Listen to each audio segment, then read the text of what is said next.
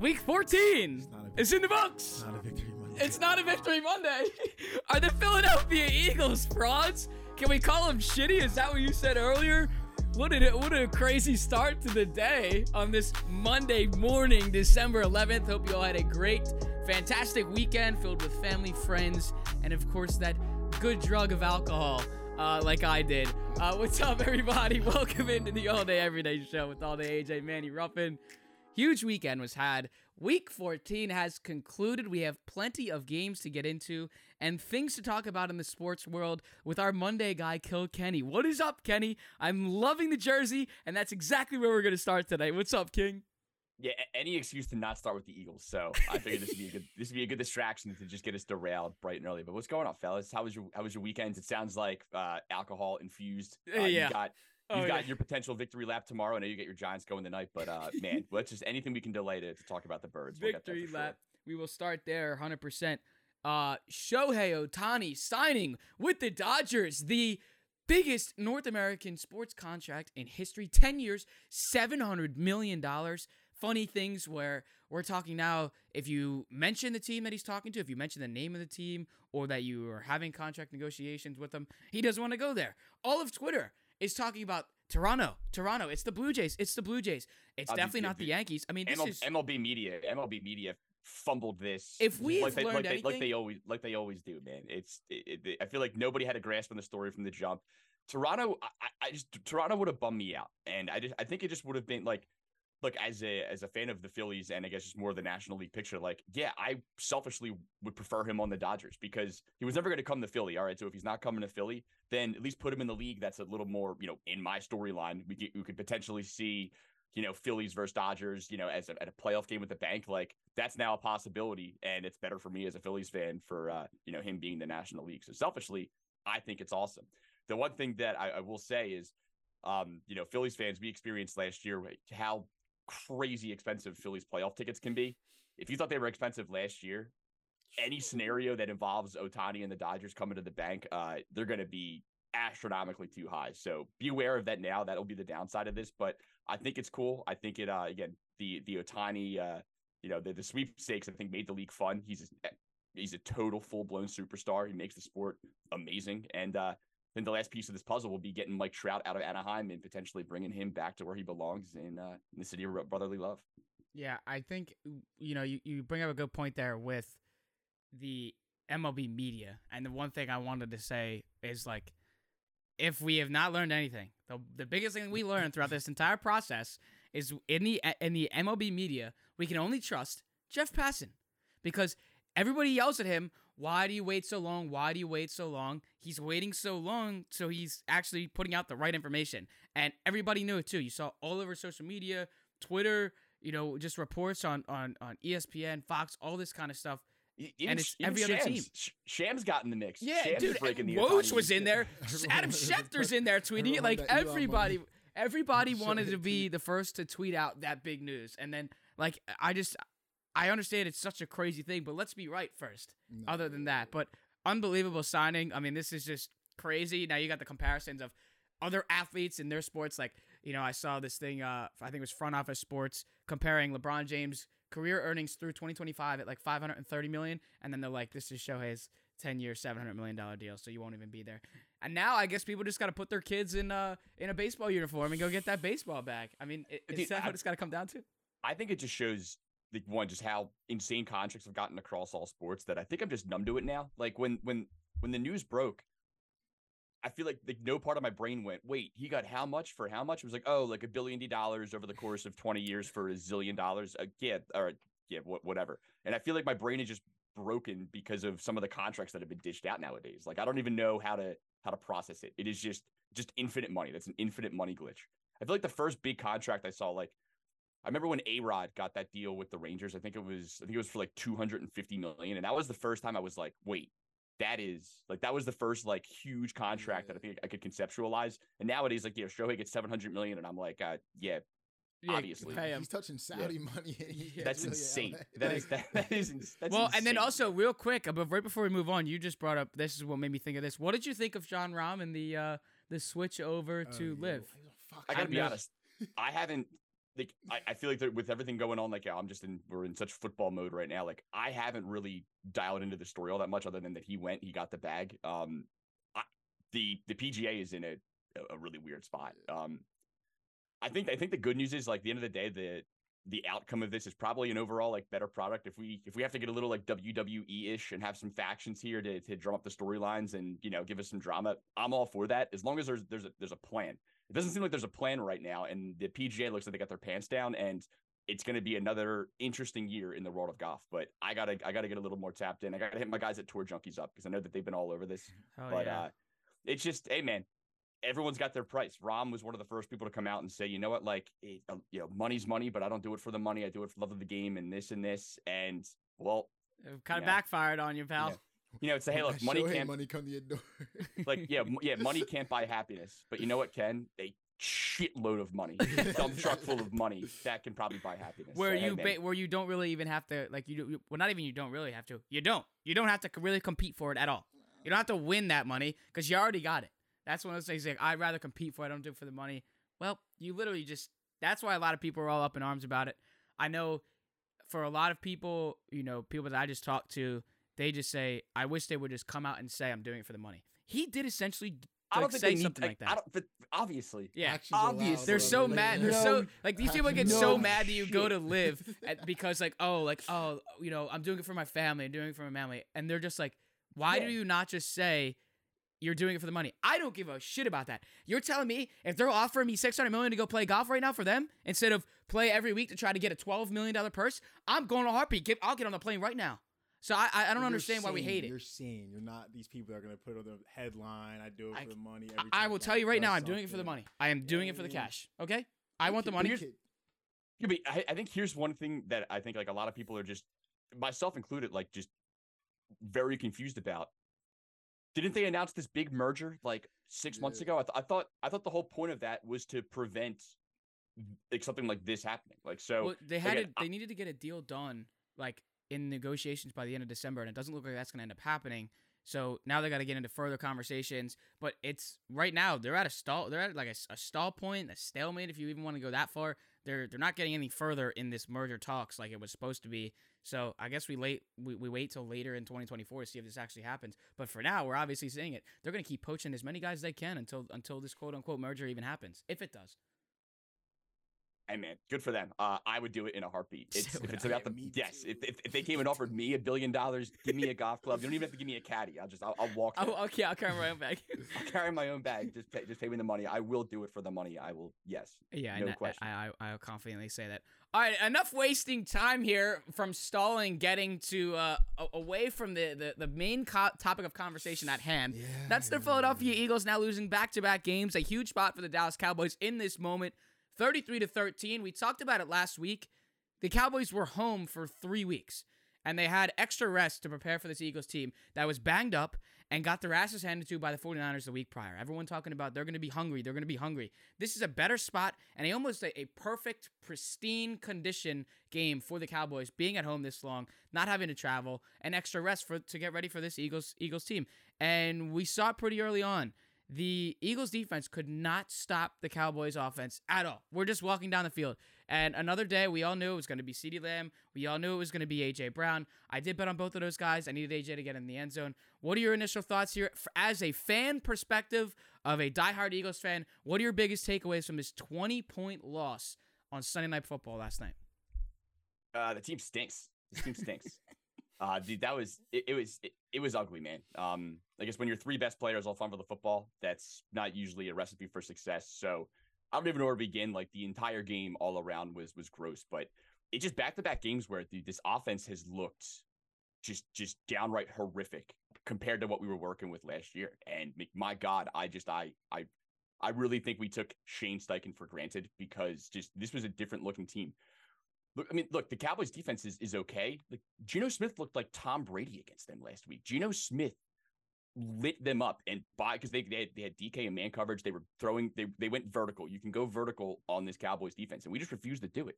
We get so locked into trying to establish the run. We have this this gross screen concept. We don't throw the ball downfield, and Jalen Hurts just the, the arm strength doesn't doesn't look doesn't look like where it where it was when he was throwing those peak deep deep balls last year. He's antsy in the pocket. It just looks sloppy. I mean, we were pummeling teams last year, and this is a game that you know it's a race to 35. Neither defense is going to. It's this is not going to be a defensive a defensive matchup. And right now, man, we don't have the firepower on offense to be able to run it up with these teams. It's it's it sucks. I think a lot of Eagles fans they weren't. I didn't see a lot of confidence coming into this game. I think people were hype up, hyped up. It's Dallas week. You know, we just got our ass kicked last week, but I think like I think a lot of fans saw this coming. Again, it's a perfect recipe for the Cowboys. It was another good letdown spot for us, but like we just we don't look like an offense that can hang with these teams right now. And I don't know what has to change, but it's just the scheme is just puke worthy to watch. And you, you factor in a bunch of fumbles and turnovers, and you know it's just it's not a game that you're going to win. No, I agree. And like going into the season, you already say like, okay, we're to split up with the Cowboys. Like, yeah, but you just don't want to lose by like this just looks horrible. And I agree with you about how the offense looks this year, but I mean your three player your three best players fumble in like big positions too. Close to a drop pass in the end zone by Schmitty. Like there, there were opportunities there to be able to capitalize on certain things. I, I kind of want to like you made a great point about Shane Steichen because I think the main thing guys just don't look comfortable with this offense. Like it, there's there's no comfort. There was a rhythm last year with Shane Steichen, and I think I, I, don't know if there's like a change of just terminology or checks with Brian Johnson, just how he approaches the offense. Because one week is this run heavy thing, one week is a pass heavy thing that no one looks comfortable at all. There's no rhythm, and that later on in the season with these games with these big time teams just coming to show time and time again. And I, we talked about it. This middle of the defense is just Swiss cheese. We get Shaq Leonard and he, I mean, I don't think there's much he can't fix the whole middle of the defense himself. I mean, you have a concept where you want to take away the edges of the field, and if you want to play a, a, defense like that, it puts a lot of pressure on the guys in the middle. If you don't have the right personnel in the middle of the field, I know Reed Blankenship gets hurt, but it didn't look much better with him in the game. And just these these reoccurring themes from week one, two, three versus teams like the Patriots, and then when we were like, all right, we're looking bad versus bad teams at the start of the season. These are kind of the signs are just blowing up in our face later in the season. It's disappointing to see as an Eagles fan. I'm I'm I'm deeply concerned because when this shit gets tightened up in the playoffs and teams get the book on us and they have all this film on us when it comes to those big games, and now we don't have home field or we're gonna have to hope for some things to get home field. I'm worried, fellas. Well, you I'm moved worried. to the the five seed after the loss yesterday, which would put them on a plane to the Sunshine State in Florida against Tampa Bay Buccaneers, where Okay. Baker is trying to continue uh, winning that division so they That's get a home game. That I won't be okay. I still yeah, but I still think that's a game they can win. Some of the things that like my biggest takeaways, I had I had live bets on the Eagles yesterday, so I was like cheering for Good them. cheese on that. Too. And like I mean, yeah, a lot of like Good great cheese. value on that. But like fourth and nine, this is what I want to get your opinion on here Oh, too, Kenny. fuck, yeah. Fourth and nine, I mean, I think we take our points there. I don't understand. And then if you're gonna go for it, why are you throwing a two yard a two yard pass underneath? And Stephon Gilmore is all over DeVonta Smith. I just th- throw it for the first down yardage. Then get those nine yards. If you're gonna do that, then I mean, I don't understand. Nick Sirianni, I feel like, uh, in my personal opinion, as obviously not being an Eagles fan, he's he's so egotistical with these goddamn fourth fourth down play calls. I don't even think as aggressive as Doug Pederson was and still is now down in Jacksonville. I don't think that Doug Pederson's going for that fourth and nine. Get the fuck out of here. We got to I take disagree. our points. Yeah. I, I, I, I, I disagree. I don't, look, y- y- I still I have full trust in Nick Sirianni. So like I, I, I if if it, if it just comes down to it, like I'm just I'm I'm okay with the call. I agree with that. I think the play call sucked. The throw sucked. I mean, maybe if he hits him in stride, he still probably gives him the chance to Yeah, it get was it. It's behind just him.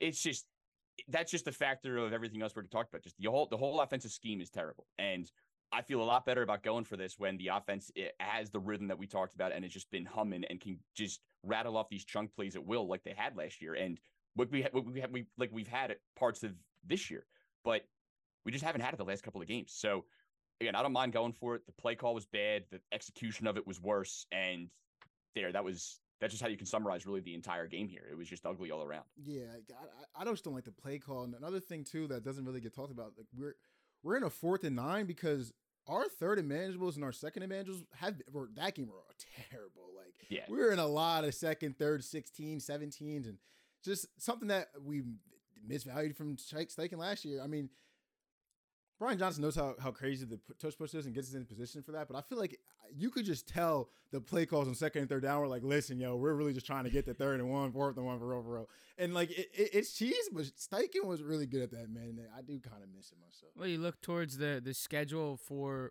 the Eagles the rest of the way. It's in Seattle and, and definitely going to be a tough That NFC Seattle's matchup there. cooler, bro. And Yeah, then dude, that's just that's that's a. I I feel like when people looked at the like the the Eagle schedule coming into the year, and we knew that we had this this gauntlet of the middle chunk of our schedule. I feel like a lot of people stopped at this Cowboys game, and you forget that we have to go into Seattle, who is still fighting for playoff life. In Seattle is a tough environment, and they're gonna they smell blood in the water. I guarantee you, if you're if you're the Seattle Seahawks, you're going into that game confident. They're, that crowd is gonna be fired up. Yep. That is not a not not an ideal get right spot for the Birds after two ass weapons. and like they need to get that game because to help them out even more, at least for the schedule, is then you have Arizona and the Giants twice. I understand that you could say all, everything you want in the world about a divisional matchup, but that's even coming from a, a personal Giants fan. There ain't no way this team is, is going to beat them in both of those games. They may have a shot. They may have put up a good fight. You are on drugs. You Like- are on. I, I don't care what happens. I generally don't care what happens in Seattle because we are going to mollywop the Giants twice and the Cardinals. Make no mistake, dude. I think my Eagles stink and they they have a lot. They have a lot to figure drugs. out right now. But it is it is ludicrous to think that in any universe that the Giants win either of those games against the Eagles. There is absolutely no shot. We need a little bit of help, No right, shot. from the uh, from the Ravens for home field. They got to beat the Niners in that uh in that matchup. I believe you're right, Win yes. out and get a little help. So fuck me, man. Yeah, there's a there's a huge stretch for for what the the Eagles look the rest of the way. And look, you know, we, we talk about last thing I want to touch on here is we talk about like what MVP standings and, and odds kind of look like. Dak Prescott definitely getting a jump there. Maybe Hurts getting a little bit of a knockdown there. Good for Dak. One of the things that really like irks me, I know we had our big conversation with Tyreek Hill last week. Like and I don't mean this I don't mean this disrespectfully towards Brock Purdy, but in my opinion, if fucking Brock Purdy gets MVP, the league's fucked. The league's fucked. The league is fucked. I mean, honestly, it's got to be. You, you could put Lamar Jackson up there. You said that. Tyree Tyreek Hill. How are we not talking about that? Dak. I mean, still Hurts is there. No disrespect, but the league is The, the good news is I don't, I don't think you're gonna have to worry about that. He's not going. There's there's no shot. There's- I know the uh, the odds say that he is. which is ridiculous. is no shot. It's There's no ridiculous that he's a favorite. They better not give it to him. Having a great year, understandably so. Good for Dak. Yeah, But come on.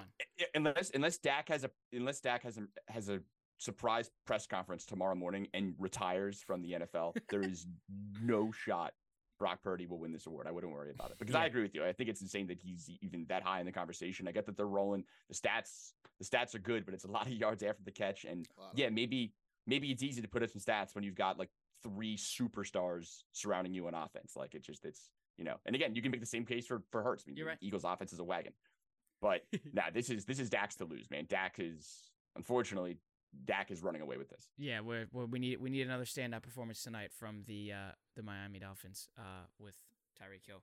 All right, um, moving on here, real quick. Gonna briefly touch on this Bills and Chiefs game. Mm. We get like what everybody calls, you know, the the, the new greatest matchup in AFC, the, the Peyton Manning versus Tom Brady, and we back here again with Josh Allen and Patrick Mahomes. Josh Allen, the Bills get a very close win in Kansas City, games in Kansas City that Josh Allen knows how to lose in these types of games, and they walk away with a good win. We see the controversy at the end of the game, offsides. Patrick Mahomes, the first thing he's saying to Josh Allen when they're shaking hands is that is the worst fucking call I've ever seen. I mean, how, I understand that's like where you're coming from. You may be upset, but the first thing that we're gonna say to the guy that just beat me is, dude, like basically balled out, saying by the way, balled out. balled out, and you're basically saying we win that game but that doesn't happen. You're t- and then he's in the press conference talking about that's going to be a very hurtful play for Travis Kelce's career because his career has been so fantastic, and a play like that with the lateral to find a way to get him in the end zone. shit was It was, it was a very nasty play. But like, just give me your thoughts here, not only the game, but what you thought here. He was clearly offsides, and I saw uh, pardon my take talking about this. Big Cat was talking about this, and he said, "Look, if you want to bitch about a minimal call like that, you don't call those in, in those moments in those games. Well, hold on a second. Didn't you win the Super Bowl on a call like that? Minimal. So, let's talk minimal. If you're gonna go like that, if you're gonna say that, Patrick Mahomes, let's not let's let's just not forget about what happened in the Super Bowl with James Bradberry and and, and Juju Smith-Schuster. But yeah, give me your thoughts on on what happened there, Kenny. Boo fucking who? Like cry me a river. Like, eh, he's in for a rude awakening. I mean, very very quickly the entire internet was in unanimous agreement that like, hey, you're coming off like a bit of a, a bit of a whiny baby. Yeah. It, it's just. I guess if you want to big brain it, maybe you could say that Patrick Mahomes is actually he's just such a good teammate because today the conversation is about how much of a crybaby Patrick Mahomes is and not how fucking dumb Kadarius Toney is for like cartoonishly stepping three feet in front of the line of scrimmage. I mean, like he wasn't he wasn't even close. Like he was he wasn't even close. He's blocking the ball. And again, I know you, you don't call that in that spot, but again, you usually see it on the TV that the receiver sort of looks, gives like a thumbs up, and like so you, you don't see if he does that because I think the, the official at the bottom of the screen calls it. It doesn't look like he ever looks at him. Like it's the right call. Like, sorry it happened. By the way, your the rest of your game was boring. 2017 between Patrick Mahomes and Josh Allen, like that's what your teams are this year. Your offenses used to be these these juggernauts that could just produce 40 points at will, and just look how far these offenses have have fallen just in just in the you know in the last in the last year. It's I don't know, not a lot of firepower here, but Mahomes Mahomes just comes off just so so unbelievably unlikable, and the fact that that's the first thing he says to Josh Allen too, it's just he comes off just like, such a douche. Yeah. like such a douchebag. Yeah. And I don't know. I feel like guys at this level feel like they they have at least enough enough self-awareness to sort of avoid avoid stuff like this. And the first thing I thought was, did he just not see it? You know, like I feel like if he got a, if he got the same look that we all got, would he be as perplexed? Because he see, he he seems to be like he seems to believe this was like the most egregious call in NFL history, while everyone else is just like What? kind of kind of giggling because it was like just an in your face weird but correct call. No, I agree. I, it's funny. I was getting uh people. So when the Eagles played the Chiefs, I was listening to the radio and people were calling in and they're saying like, "I'm starting to just hate Pat Mahomes." And, and I, that narrative was kind of building, and this is not. I mean, that looked bad. He's on the like literally on the sideline. His whole team is trying to hold him back. It's like, bro, He come threw- on. He like- smashed the helmet on the ground, and Yeah, then he just looks like, bruh, a child. Come on. But it, it's really on Kadarius Toney because, first of all, you can see like at least from the view that we saw, he doesn't look at the referee at all. And usually, I'll say usually because I play wide receiver for a long time. It's there's usually a back and forth between the ref and the wide receiver the entire game, and like to think that kind of the person how Kadarius Toney carried himself in that moment, I'm pretty sure there probably was a moment in the first, second, or third quarter where he was either on the line, didn't really get a, give a good check or something like that, and the ref was probably like, "Hey, KT, like make sure you check with me or something." So when you do it, and a minute left in a play like that, like there's gonna be no warning. Like, come on, brother. I understand. If I'm a Chiefs fan, I would be saying at least give us a warning, but in that moment, there ain't no warnings. And I just want to give a shout out to Josh Allen because besides the pick that he had that led to a score, he was hooping. I mean, there were some plays he made this game. Like I, I've been critical of Josh Allen, at least coming into this year too, ranking him and Jalen Hurts together, but there was a couple plays that one that he was backing up to the sideline on the third down, throwing it. A couple the the run he had to score, like he got hit at like the five or six, and he's just carrying bodies in. So shout out to Josh Allen, big W for him in this little, like you said, they say Pat, Pat and um Pat and Josh is like Tom and, and Peyton Manning. So in this matchup, big W for him. So shout out to Josh Allen as well. I do want to go ahead, Kenny. just and I think like after this play happened, right? Mahomes, forget whatever you think the right call, the right call. Like it's dude, it's second and 15 at the 50. Like mm-hmm. this game is by this game is not over. You are down three. There's a minute 12 left. It's second and 15 at your own 46 yard line, and you need three points. And you're like, Pat Mahomes. and and oh oh, and by the way, you're at home and you're Patrick Mahomes. Like you, you need 15 yards to get a field goal and send us to overtime. And I, like it, it's just you, and you you don't get it done, incomplete, and then you have the, the the bomb to Kelce that doesn't work, and game over. And then you immediately throw this hissy fit and are bitching to Josh Allen. Like, dude, like go get 15 yards, go to overtime, and complain about this later. It's just the the, the whole picture here is just is just really ugly. And again, I think the the biggest winner in all this is Kadarius Toney because a lot less people are Yeah. really focusing on that mistake, which inevitably cost them the game. And instead, it's man, this Mahomes guy sure stinks. Well, I'm gonna. I, I, I want to take you to that side of the hissy fit. Like, if you're gonna throw that hissy fit on the sideline about what's going on, you're throwing your helmet, you're screaming. CBS, like in, in the coverage of the game, they zoom in really close. You got Tony Romo, sorry ass, just talking like, it's the emotions of the game. It's the emotions of the game. They always get you. They always get you. And I'm like, look, if you're gonna throw the hissy fit, but I mean, 100%. I mean, But like, if you're gonna get that mad and you're gonna throw that hissy fit, then go say something to Kadarius Toney in that moment. If you're gonna throw it, oh, you're yelling at the refs and you're saying that's fucking terrible. You suck. That's fucking horrible. You can read his lips in a moment. Then go say something to Kadarius Toney because honestly, you can't. As much as you want to yell at them, he was the one that did it. He was the one that was offsides with his foot. So your spectacular play, Travis Kelce's spectacular play, doesn't come down to a bad call. Comes down to Yo, your player. Like, yo, what was he thinking? That's a crazy play. But yo, like in that moment, like Yeah, how it's a lateral, even, that like, is insane. To even pull that off, Because you didn't even need to do that. It's not like there was time expiring. You know, they, they play the lateral game, the hook and ladder bullshit. Like that, uh, just Yeah, like I think the the the way that Mahomes and sort of everybody's reacted to this, like you would have thought that they were they were down, like they were down at least at least three points. Like they, they needed a touchdown. It's the last play of the game. It's this this magnificent heroic play that then gets wiped off. Like I get it. It was a cool play. It was a weird lateral, and like that it would have put the Chiefs up with a minute fifteen to play. Like it, it wasn't this this game break like this you know this historical holy shit life changing play that I think they, they, they made it out to the be. It's just, miracle again, arrowhead. yeah, the miracle, and yeah, the miracle. This like it, it was a pretty, it was a, a pretty cool play in an otherwise boring game. And then when it got taken off the board, like the game is still on. There's still a minute 15 left, and you need like 12 yards to give Butker a shot. So, man, I don't know, just a, a fart of a game all around. yeah. And I the last thing I want to touch on with that game is just from an offensive standpoint on the Bills. I mean, was not expecting James Cook to lead on all offensive stats in that game.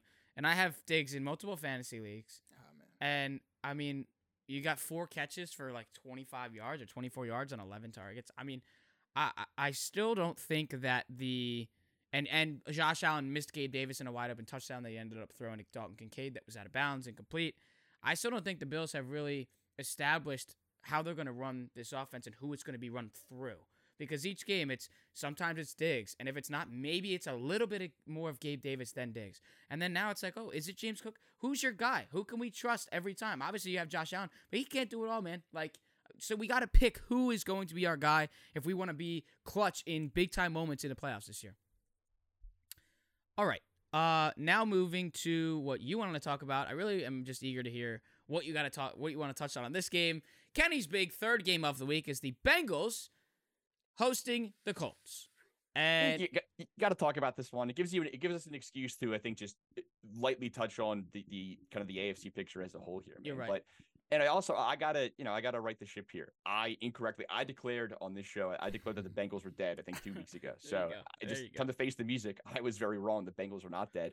Just dude, two really interesting, fun wins in a row. I think I- don't know. I think we learned a lot the last couple of weeks. Number one, like, are the are the Jags frauds? Are, are the Jags on fraud alert? Uh, like this vaunted Jags defense has just gotten absolutely pummeled by Jake Browning and Joe Flacco in back to back weeks. The Jags might be frauds. We'll talk about them in a bit.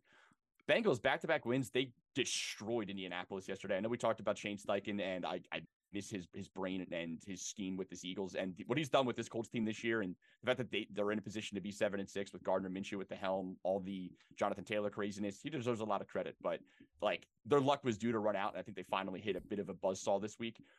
Cincinnati, man, like give credit to Zac Taylor. They they completely have found a way to you can't replicate Joe Burrow and you, Jake Browning is not Joe Burrow, but they have found a way to make it work. Now you've got a lot of playmakers on this offense. They're figuring out just to give them the ball in space and let them make plays. And last week it was Ja'Marr Chase. I think had like 14 catches. They were just feeding him, you know, the entire game. And then this week you see a little more of the uh, the Chase Brown experiment. Now I needed him uh, when they broke to uh, red zone cut to him. I think for like that 55 yard touchdown he had early in the game. yeah, The only bomb play that I had that had any life yesterday was Chase Brown to lead the game in rushing yards. I I thought maybe they would that. big feature. Oh. Uh, so when they cut to it, he's marching down the sideline. I'm like, Oh. dude, please tell me this is like an inside handoff or something. It was like a, you know, a little, it was like a little screen pass they designed. So uh, I, I- ended up not being able to uh, make too much money on the Chase Brown experiment. But, you've dude, been on him because you were on him last week too. What what's uh it's like sorry to cut you off there, but what's kind of like what you've been seeing from him? I know you said you were gonna live bet him last week in the in the Jags game. What are you liking out of him?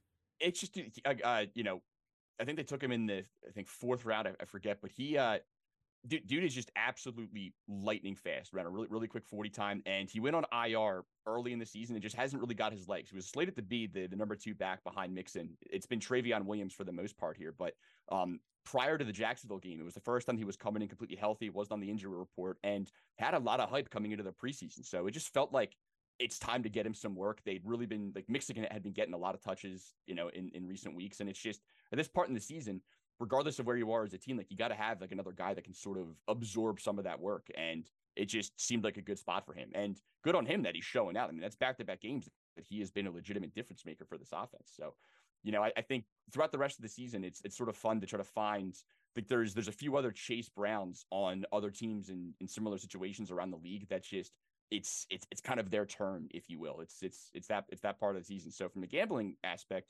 that part can be pretty fun. But uh but the Bengals, man, credit where it's due. They they could have rolled over and died when Burrow went down. They've won two straight, and it leaves you with a really interesting AFC playoff picture down the stretch. Sure. You've got one, two, three, four, five. You have six teams right now that are sitting at seven and six. Steelers, Colts, Texans, Broncos, Bengals, Bills. That's going to be fun.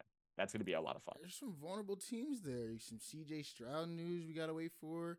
Looks like a goddamn wild, like a like a MLB wild card race. But the, the one thing too, nuts, shout out to the Bengals defense, rallying around Jake Browning, and then shout out to the Bengals. I mean, the value in having a backup quarterback can get you some games. Like damn straight, you dude. got you. Oh, you need to have one. Like it, it, you never know when it's going to come into those situations, and he's not even. He's just playing good ball. We remember earlier in the season we were talking about um, we are like I mean, not really criticizing Joe Mixon. We was like, "Where's Joe Mixon?" I think it was like the yep. first two games. This game was the Joe Mixon. Like Joe Mixon was him. And to, last week too, getting in the end zone twice should have uh, been three times as well. Hundred percent. So when when it's time when Joe Burrow goes down, it's time to step up. Like you've seen the guys, Joe Mixon, that defense step up, which is big for the Bengals. And honestly, out of all those, te- like there's a lot of those teams in the mix. Talk about like complete teams, not just the quarterback position. Like, they're one of the better complete teams in that mix. It could get spooky, man. They might find a way in there. And to, it, like having a quarterback that you, you have to give credit to, to Jake Browning and what he's done, but mm-hmm. it also shows in the, the ability to just to adapt. Like mm-hmm. the the changes that Zac Taylor has made, you, you have to you have to give credit. Like he has taken what he can work with with Jake Browning. It's a much less complex scheme. They're not throwing as vertical, but they're getting they're they're getting the ball in their playmakers' hands. They're getting Jake Browning into a rhythm and you know what, man? Some of that, uh, you know, offensive adaptability, I wouldn't mind seeing in Philadelphia. Like instead of just committing to this brain dead scheme that we continue to trot out there, like you, you, you have to try different things. And again, it's just right now, it's uh, it's cool to see what's happening in Cincinnati. Again, my brother and his family just moved to Cincinnati, so I, I made the joke when Burrow went down, like, dude, it's your first year there, and you're you're not even going to get to enjoy a playoff run. I don't know, man. I might be marching out to Cincinnati for some playoff games. Hell yeah, baby. I also want to give some, you know, on the Burrow topic, I want to give him a shout out um, for what he did for, for Browning and his family yep. with the suite. It was cold. It was kind of a rainy, miserable day. And for, for Jake to say at the press conference, you know, they, they're from California, so they're not used to this weather. So for, for him to kind of stick his neck out there for us and, and get them in some in, in the warmth and all that was was a really uh, a veteran move. And we've noticed also in in there's been some comparisons right with with Deshaun Watson and his injury and Joe Burrow.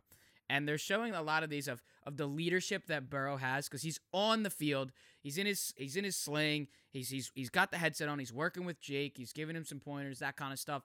And then they they pan to like you know Deshaun Watson, who's up in the box in the booth, maybe sipping on a little you know, and and he's just hanging out. So they're they're everyone's ready like quick to hate on on Deshaun. But real quick, I want to just get your thoughts. Very on, different than two. It's like it's like yeah. you've got you've got young ass Jake Browning, and you've got 85 year old grown ass man Joe Flacco. Like, like I don't think he's gonna. Watt, yeah, he's like, not gonna I, tell him much. Like, I don't think he's. I don't think he's that much. To, like, dude, dude the, the, whole Flacco conversation is just like, like, I, am glad we, I could go on and on about that game just because I can't believe like that's that's the NFL this year. You're telling me I'm gonna have to watch Joe Flacco playoffs, but I think I think Air Flacco is back, baby. I mean, they just he just eviscerated the Jacksonville defense. I can't believe what I'm watching. I saw this from NFL on CBS too. Flacco had 311 and 3 yesterday, and there's a list of teams that don't have a 300 passing yard, three touchdown game from their quarterback this season. Those are the Jets, the Steelers, the Jags, the Colts, the Titans, Raiders, Giants, Packers, Bucks, Falcons, Saints, Panthers, Rams, and Cardinals. Joe Flacco was on his goddamn couch a couple weeks ago, and he's coming out here doing this. It's just fun to say. It's fun to watch. It's fun to see. And uh, Manny said it. His quote last week. He's like, for for the midlife crisis people, you know, got your hero. You got your guy. In case in case you forgot it. All right, so that's all we got for you, Kenny. In week number fourteen, we will see you in week fifteen. Keep up the the, the fits that you got. We we had the yeah. DraftKings shirt, we had the headphones, we got the jerseys. Like get some get some more special stuff uh for next week, and and definitely root for my boys in their in their legacy jerseys tonight against Jordan Love and the Packers. Have fun tonight. Be good, boys. Always a pleasure. Hell yeah, baby. Talk to you soon. Ladies and gentlemen, the CEO and founder of the Moonshot, our Monday guy, Kenny McAndrews. Yes, Another sir. solid Yes, week sir. from the boy. We're gonna keep things rolling here. Um, wait, let me just do this real fast. Record. We're gonna keep thing, things rolling here and our closing thoughts, like we've been doing uh, the last couple weeks. This is now week three of doing that, so hopefully you guys are enjoying that. If you are, are watching this podcast and this episode on YouTube, make sure to drop a like, comment, and do not forget to hit that subscribe button. And our Apple Podcast and Spotify listeners, we appreciate your loyalty and your love. Just scroll to the bottom, give us those ratings; they do help us a lot. Okay, um, some games that I personally would like to touch on because there's some stats behind it. Uh, was the uh, we did just touch on Flacco. Uh, it's more on just a, a Kenny Pickett stat that I really wanted to read um, from NFL on CBS, and it just is like if you're Kenny in this situation, I know where you stand on this because you said it, but if you look at it, this is from NFL Rookie Watch on Twitter. Joe Flacco had a 300 plus yard passing game as an AFC North quarterback. He has one. Kenny Pickett has one with 300 passing yards. Joe Flacco has a three passing touchdown game as an AFC North quarterback. He has one. Kenny Pickett has zero. He does not have a game with three touchdowns. And what's ironic about it is when you see the end of the tweet, Pickett has been the Steelers' starting quarterback since early last season. And Flacco has just played only two games as an AFC North quarterback. So, yes, since I've been a Kenny Pickett, um, I guess, not hater, but Oh no, you're a Kenny Pickett. well, it, it all started from his his pit time and not playing in the bowl game. That's what i all started from. So now I've just found some ways to keep the digs going. Um, but Manny has uh, he's uh, on the different side of it because he's like just give him some more time. Just give him some more time. Um, also on the Cowboys thought I know we had already touched on the game, but like t- touching on Brandon Aubrey, I mean we had a 59 yarder, we had a 60 yarder, we had or it was a 58 yarder. Dude's lights out, 28 for 28 as since he's been the kicker They uh, for the kicker, Cowboys. Too. That shit's annoying. They- They stay with a good kicker, Like I mean Brett Maher was not that great, but but he was getting the job done. hey, that's what I mean. I just feel like This guy's just incredible. like I feel like, they just stay with a kicker. Who was the kicker they had? Like Zeke and them were rookies. oh my god, dude! you know I'm talking about? Who didn't? Who didn't miss? Uh, Like, there was like two years where he was not missing. God, that's gonna make me. That's gonna bug the shit out of me. Fuck it. But like, I just remember they had him, and then they lost him, and then they I think wasn't Maher they brought after that. I think so. and yeah. he was cool, but then like it was like he wasn't good enough. Then you bring in Aubrey. It's like God damn, they stay with a kicker. Like what the fuck? I, I really want to find that out now. Um, Dan Bailey, bro. Dan Bailey. I remember a that name. pro- Dan, Dan Bailey, was a problem. That's so No, funny. Dan Bailey was really one of Oh the ones. Like if it wasn't for Justin Tucker That's during the so years, funny. Dan Bailey would have been the one. Yep. All right, let's touch on uh the how the the Lions just Oh, I was gonna say, I suck thought- within their division. And I want to read this. I'm, I'm uh, all on my statistics here today from Twitter, so I'm going to go back to that and read this, and I want to get your thoughts on this too. And again, NFL on CBS this weekend. Uh, that was tweeted last night or earlier this morning. Justin Fields this season has a higher passer rating than Joe Burrow and Trevor Lawrence. He's a higher higher passing touchdowns to interception ratio 2.2 than Patrick Mahomes and Josh Allen, and he has more rushing yards per game, which is 50.9, than Jalen Hurts and Lamar Jackson. The problem is not on Justin Fields, like everybody had the blames early on in the season. Remember, we had those talks, and it was like, you know, would you put him in a different system, or is he the problem? And and now we can confidently say he's not the problem. It's just how you play for the Chicago Bears. Yeah, they try to sneak in Trevor Lawrence in that tweet. I mean, not Trevor Lawrence, uh, Joe Burrow in that tweet. That's Yeah. kind of crazy. like, I mean, Joe Burrow had played the whole year hurt. But shout out to Justin Fields though, definitely hooping this game, and him and uh, him and DJ Moore find that connection. Are the Lions frauds? I know. I mean, second half, we're playing for home field. We're playing the Bears. I understand it's at Soldier Field, it's the divisional game, but uh, we're seeing down the stretch here. I think the alarms are setting off for me in Motown. I mean, we got to go play the Broncos. The Vikings, Vikings, twice, and in Dallas. two dubs. I look the Broncos and the Dallas game. We gonna see the fight of this Lions team. Do we have fight? Are we really who we thought we were? Or we? Just, I mean, I had no problem with them being a little fun NFC team, but there was there were hopes they could get home field. We had that episode about are they going to be over the Eagles? I think there were some people saying they could. I don't know, but Lions, we gotta get that. So that's going to be Saturday. That Cowboys game in Saturday. Dallas. Is that on That's that's that's the Saturday the 30th. So it's the week after Christmas. It's the day before New Year's Eve. It's a Uh, Saturday night game on ABC. Oh. At eight thirty. So we get to see prime time. Is, of course, it's in fucking Jerry's world. Of course, bro. Of course. It's just like Thanksgiving They game. They get it. They get they get ten They got- days off in the game to us versus in Jerry's world. They get to play them in Jerry's. Think world. about this shit, bro. For the Lions, they they get uh, prime time next week. This is the Thursday night game. This week, I should say, against the Broncos at home. That's gonna be tough. That's going to be actually. You know what? That's gonna be tough. At the beginning of the year, I think you look at that game and you throw the fuck up. you're like, what the hell? This is And now you're like, wait a minute. Sean Payton has turned this team around. Russell Wilson's turned this this this team around. The the, the Broncos look like possible playoff contenders. Don't want to like don't really want to go fucking around with that team. And then you look at the Lions and you're like, wait a minute. Wait, what number of losses is this for the Lions? This is now they're now nine and four. That was their fourth loss. How many? lo- How many? wait, wait, what are you gonna say? Go ahead. Go How ahead. many losses do the Packers have? The Packers, uh, I think, six, right? yeah, and they're playing tonight against the Giants. Six I and six. Mean, I mean, I mean, I don't think it's gonna happen. I don't think it's gonna happen. But if we don't beat the Broncos, Hey, we're in trouble. I don't think they're gonna beat the, the the- Detroit. I don't think they're gonna beat the Cowboys because Cowboys still gonna be playing for home field. Detroit. That's six losses. Yep. That's all I'm gonna say. Um, couple game, couple more things I want to touch briefly on. I want to go on this one first before I skip over it. Uh, I feel so bad for anybody that paid for a ticket to go see the Raiders in Vegas play a Josh Dobbs now, Justin Jefferson less now Vikings team. Three nothing, waste of money. Thoughts and prayers to you guys who wasted your money to go see that. Sorry about that. That's all I got on that game. Just boring. Justin Jefferson gets hurt in the, his return that was so highly anticipated. Very sad to see. He'll be fine. And Dobbs goes out. Really, what I wanted to touch on is obviously that Ravens game, which we'll get to. But let's shine some light on Mr. Zach Wilson. Hey, there's some good things that have come to you in, in when you have stepped up in these moments. You've had some bad things for basically like the entire year. You get put into a tough situation where you're not supposed to be in there. It's supposed to be Aaron Rodgers. Then the media is trying to come for your throat for no reason. Everyone's talking down on you. It's almost like everyone's rooting against you. And then you get benched for Tim Boyle, of all people. And then you come back in a game where, hey, like at home, kind of would like to have this game against a good Texans team where your defense steps up. CJ Stroud has a disgusting game in a bad way, I'm saying. And Zach Wilson, no no interceptions? What are we talking about here? Over 300 yards? That's a good day for you, pal. And I'm happy for you and I'm happy uh, you know, that you're you're you're beating these allegations of people just trying to shit on you every every second that they can. Well, yeah, I mean, this game was horrible for like Horrible. 40 minutes. I'm- pretty sure it was 0 0 or 3 nothing in the third quarter, but then CJ Stroud, um, people were uh, critical of Quinn, Quinn Williams for that hit because he did like slam CJ down to the ground. Yeah.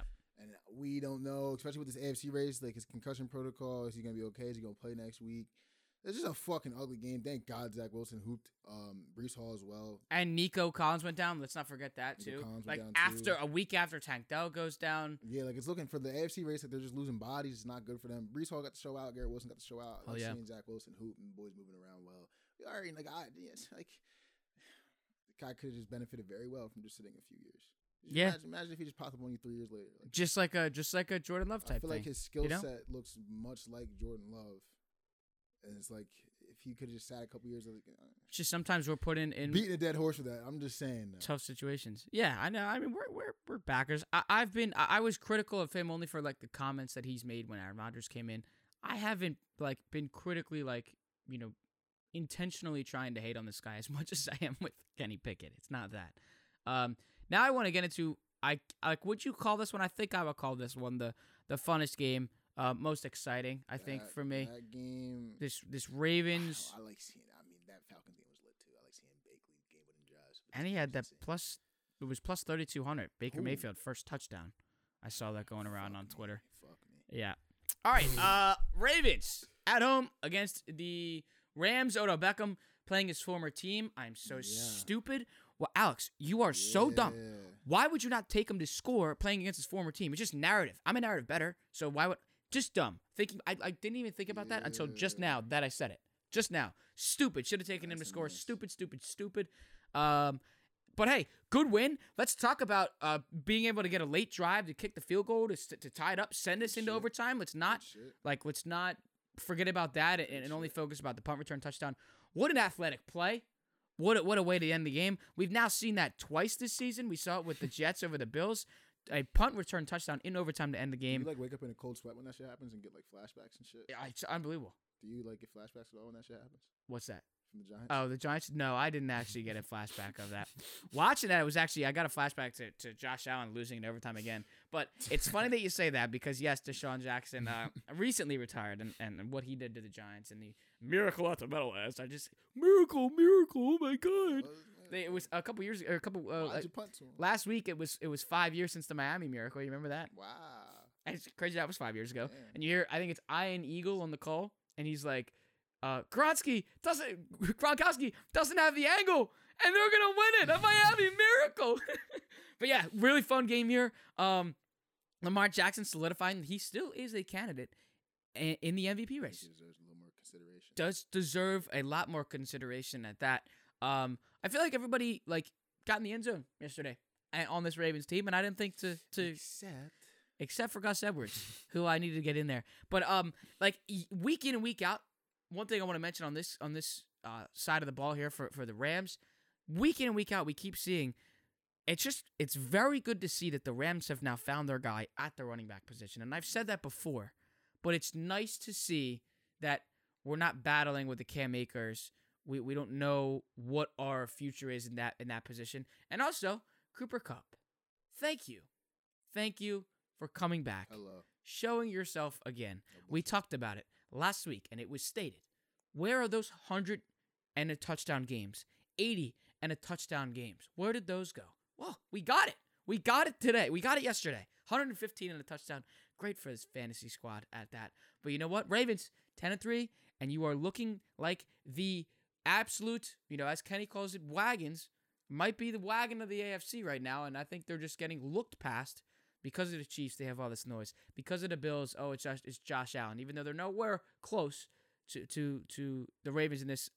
If I am a if if I am a Ravens fan, I'm saying we're going to the Super Bowl right now. And I also like we were talking about the conspiracy shit, and I, I do want to mention that I've been seeing that all over.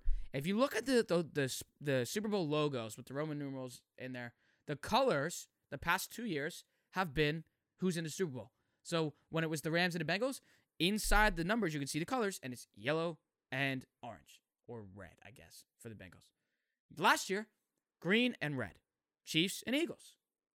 This year, Uh, it's red and purple, uh, standing for who? oh, that would make sense. Ravens that would make and sense, wouldn't it? The 49ers.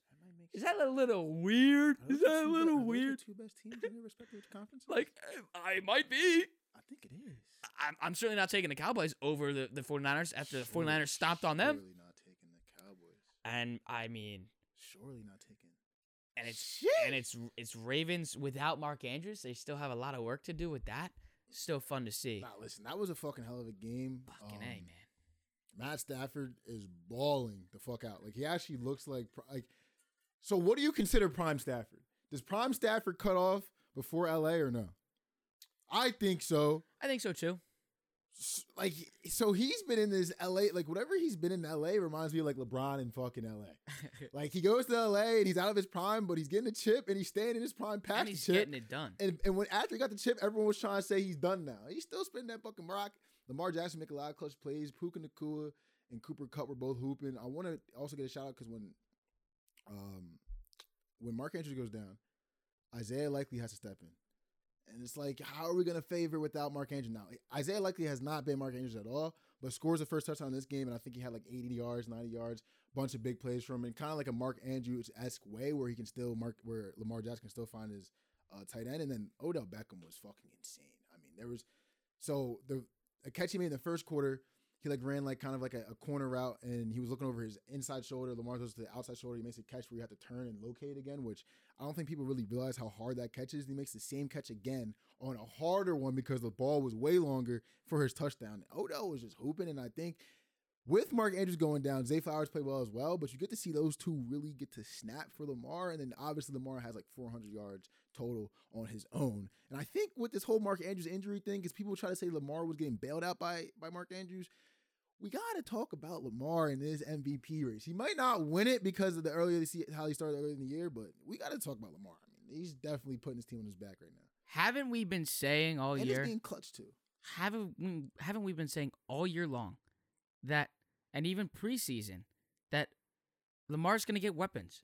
He gets Odell. He gets Zay Flowers and he still has Mark Andrews there. Obviously now that's not the case. Finally, They're clicking. clicking is is is the exact word. And if you look at now for I know we're on the Ravens there, but if you just look at the remaining 4 games for the Rams being 6 and 7 now after that tough loss. You go back home for two games, back in LA, back to the West Coast, home against the Commanders and home against the Saints. Probably would assume you get two there. And then you go to You 8 and 7. two. You assume. Then you go to MetLife for your second to last game of the season to take on the Giants, and you assume that that's another one. So now you're at 9 and 7.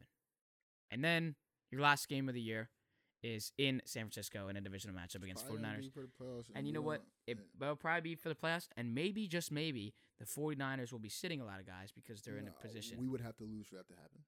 right. Oh, even if we do not, no, nah, they're gonna be trying because even if we do lose, nah, nah, they're gonna be trying because the Cowboys are still ten and three. So uh, the chances of them running the table, I think for them, especially how the NFC's uh, shaping up, I feel like they want to run the table to feel safe. I don't think they are. I think three and one might sneak you in depending on their tie breaks, but uh, Rams fans, that was one like that was a playoff game right there. Because I mean, the Ravens are still playing for home field respectfully because Yep. Miami's still there. Miami's probably going to beat the dog piss out of the Titans tonight. Yeah. That was a big loss for the Rams. It's all good though. Yep. We, we, we move and we get. Who would have fucking th- if you would have told me that before this year started that the Rams were gonna be playing for the last wild card spot? I mean, I was kind of saying after I watched them play and we saw Puka Nacua do it, we didn't know he was gonna be there. But before the season started, I was like, hell, they're seven and six, whatever the fuck they are right now, six and seven, playing for the playoffs. Good for them, bro. Good for Stafford hooping out. I don't know. He might have some years left in the tank, man. I don't know. Last quick thing, too, is um, the Chargers are just so fucking dead. Yeah, Justin Herbert broken finger. Justin Herbert with the fractured finger. Mhm. Staley looks like he needs to get fired. a dead man walking. He needs to get fired. I mean, this is just getting out of hand and out of control really fast for this young start to Justin Herbert's era in Los Angeles for this Chargers team. They just the record does hooping. not say what they are. Nah. Have five, having five wins this year, they should have two.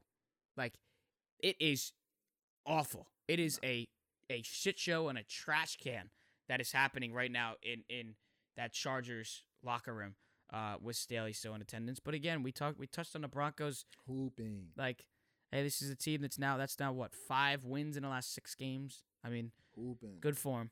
And Good yo, form. you could really tell the Sean Payton, uh, like the Sean Payton's just rubbing off on uh on, on Russell Wilson. There was a play, they they were in the they're probably like the ten yard line. They made like a play action play action pass where it was like a bootleg, and, and Russell Wilson take the run and passed it to the for the end zone. I was like, yo, I swear to God, that's the shit they were doing with Drew Brees in New Orleans. Like these these play action passes in the red zone where like Drew Brees, he wouldn't fake the boot because we know his dumbass ain't running, but he would do that shit where he would really tuck it, stay low for a second, turn around, and just find someone wide open in the end zone. Something that Drew Brees wasn't doing in, in New Orleans with Sean Payton that he loves now is throwing absolute dots week after week, 60 plus yards to Courtland Sutton. This one this week was probably the best one they had. Them two are eating, bro. So shout out to shout out to Sean Payton, shout out to Russell Wilson. Shout out to Courtland Sutton too, because that's a name that thank God is getting more recognition now. Hopefully, we can get more Jerry Jeudy going on. I I, I don't think he's a, a JAG. We gonna have to just TB a guy for I those think it's people that forgot TBD that. on that. We'll see. But shout out to the Broncos, man. They hooping over there. We're going to keep paying a lot of attention to the Broncos down the stretch of this season.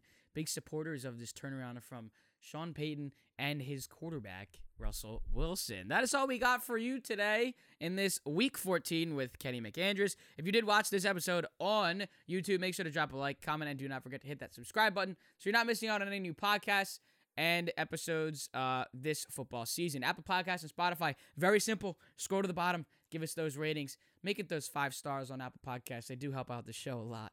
And if you want to connect with us on our social media platforms, head over to our Twitter at ADED Podcast, our Instagram at ADED Pod, and our TikTok, which is simply the name of the show Another fun ride in week 14. Cannot wait for week 15. The Giants play tonight, and hopefully it's a victory Tuesday. You've been listening and watching the All Day Everyday Show spread, though. I don't hate Giants spread. with All Day AJ and Manny Ruffin. Get out your bet slips. So the Giants are playing on Monday Night Football. Packers riding high, couple wins in a row. Jordan Love is untouchable. Got to go play the Giants. Is this in the Meadowlands too? Giants defense been causing some turnovers. Giants defense is coming. See you next week, people.